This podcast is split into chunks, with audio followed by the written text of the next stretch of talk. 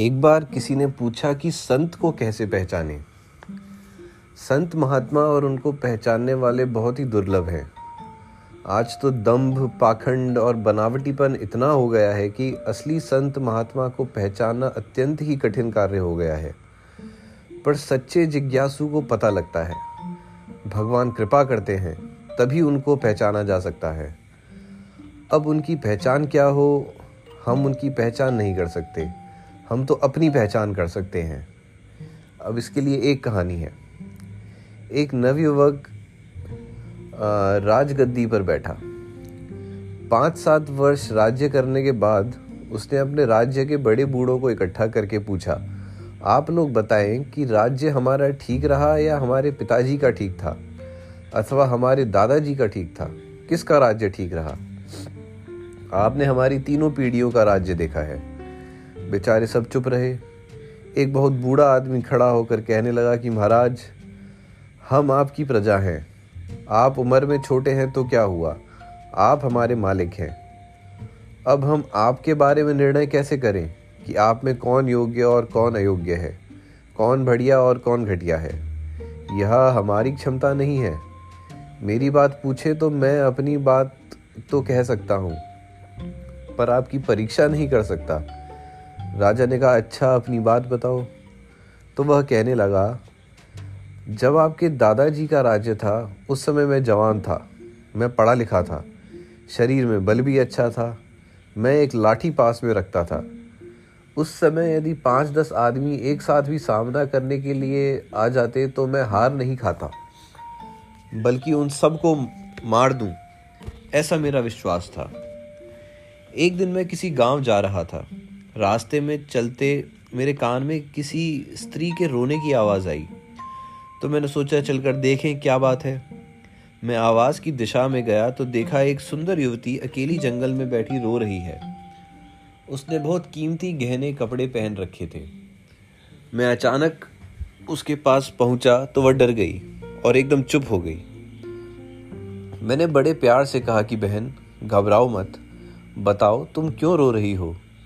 मेरे ऐसा कहने पर वह आश्वस्त हुई और बोली, मैं पीहर से ससुराल जा रही थी। साथ में दो चार बैलगाड़ियाँ और ऊँट थे। रास्ते में डाकू मिल गए तो उनसे मुठभेड़ हो गई। मेरे संबंधी और डाकू आपस में लड़ने लगे। मुझे डर लगा तो भागकर जंगल में चली आई और यहाँ आकर बैठ गई। अब उनका क्या हाल हुआ, यह तो भगवान जाने। किंतु मैं किधर जाऊँ? यह भी मुझे रास्ता मालूम नहीं है। मेरा जन्म गाँव तो दूर रह गया। लेकिन ससुराल गाँव पास ही है, ऐसा अंदाज है मुझे। लेकिन मैं जानती नहीं क्या करूँ। यह सोचकर रोना आ रहा है। इस तरह कहकर उसने मुझे अपने ससुराल का पता बताया। मैं उस गाँव को जानता था, इसलिए मैंने उससे कहा, बहन, तुम चलो, डरने की कोई बात नहीं है, मैं तुम्हारे साथ हूँ। पूछने पर उसने अपने ससुर का नाम कागज़ पर लिख बताया। मैं उसके ससुर को जानता था, इसलिए उसे उसके ससुराल ले गया। रात हो चुकी थी। सब लोग तरह तरह की चिंता कर रहे थे। वे लोग बहुत दुखी थे, क्योंकि बहू के शरीर पर गहने आदि बहुत थे। और बहू को सही सलामत पहुँची देखकर सबके मन में प्रसन्नता छा गई। उस स्त्री ने घर वालों से कहा, इन सज्जन को मैं पिता कहूँ या भाई कहूँ? इन्होंने मुझे बड़े प्यार से धीरज दिलाया और यहाँ तक पहुँचाया। उसके ससुर मुझे इनाम देने के लिए पाँच सात सौ रुपये लाए। और लेने का आग्रह करने लगे। मैंने अपना कर्तव्य समझकर यह काम किया था कि कोई दुखी है तो उसका दुख दूर हो जाए, इसलिए मैंने रुपए नहीं लिए। मैंने मन में सोचा कि अपने कर्तव्य पालन की बिक्री नहीं करूँगा। मेरे मन में रुपए ना लेने से बड़ा संतोष रहा। मैं वापस चला आया। यह बात तो आपके दादाजी के समय की थी। इसके बाद आपके पिताजी का राज्य आया। उनके राज्यकाल के पाँच सात वर्ष बीतने पर एक बार मेरे व्यापार में बड़ा घाटा लगा। धन की तंगी हुई तो मेरे मन में बात आने लगी कि उस समय इतना अच्छा अवसर मिला था। दस पंद्रह हज़ार तो गहना ही था। अकेली स्त्री थी, एक थप्पड़ मारता तो सारा गहना जेवर मिल जाता। आज यह दुख नहीं भोगना पड़ता। उस समय बड़ी भूल हो गई। अब पछताने से क्या हो? जब वे इनाम देने लगे, तब भी नहीं लिया। बड़ाई का भूखा आज तंगी भोगता है।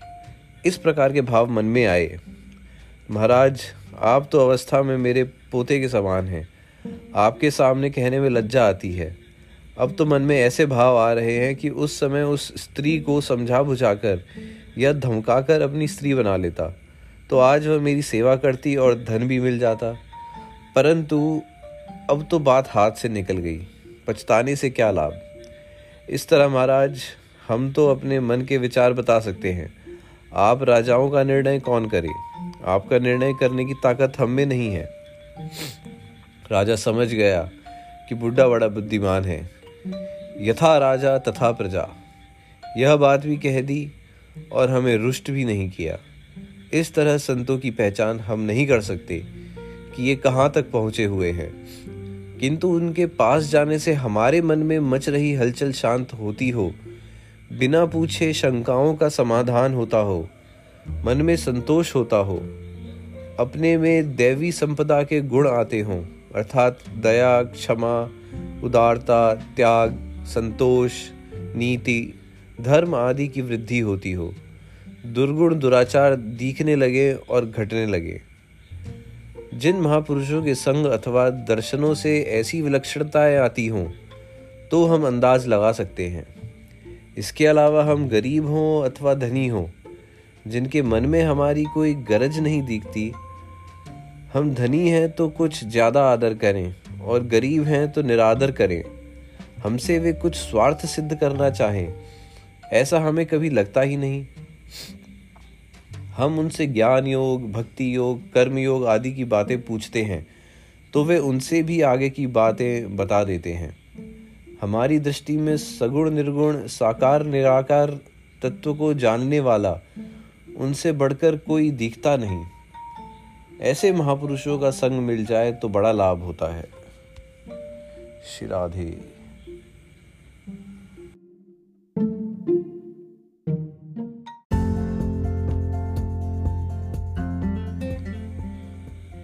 अब थोड़ा राधा रानी के भाव भी सुन लेते हैं।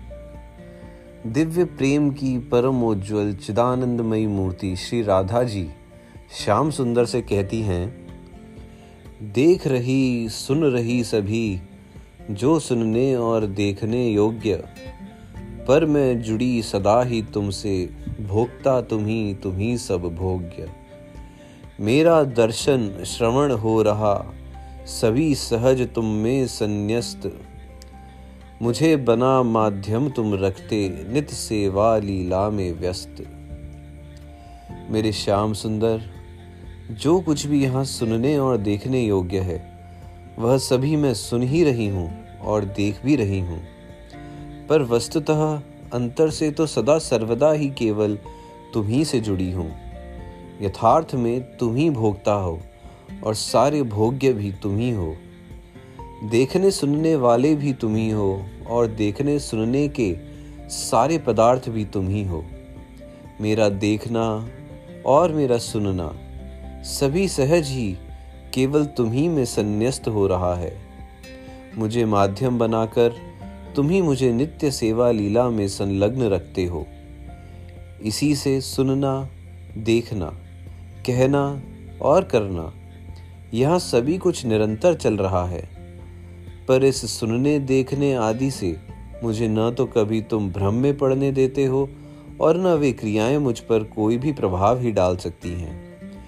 तुम मुझे कभी इस भ्रम में नहीं पड़ने देते कि मेरी इंद्रियाँ मेरे सुख के लिए विषयों में लगी हैं और न कभी इंद्रियाँ तथा उनके कोई भी कोई भी विषय मुझ पर आक्रमण करके मुझे अपने वश में कर सकते हैं।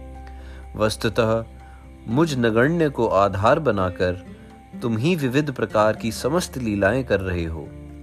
इन लीलाओं में जो दिव्यता है, वह तुम्हारी ही है। तुम ही अपने दिव्य बल, दिव्य कला और दिव्य शक्ति से नित्य निरंतर लीला का विस्तार कर रहे हो।